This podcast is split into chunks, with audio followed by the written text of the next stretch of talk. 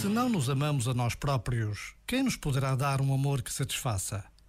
Se não nos amamos a nós próprios, nem o mundo inteiro é suficiente para suprir o vazio interior. Então, em vez de procurar fora, precisamos de nos voltar para dentro. É um passo que nem todos, nem sempre, temos coragem de dar.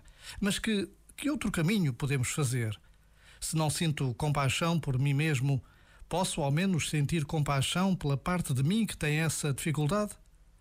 Se não consigo aceitar-me, consigo ao menos aceitar a parte de mim que tem essa dificuldade? Já agora, vale a pena pensar nisto. Este momento está disponível em podcast no site e na.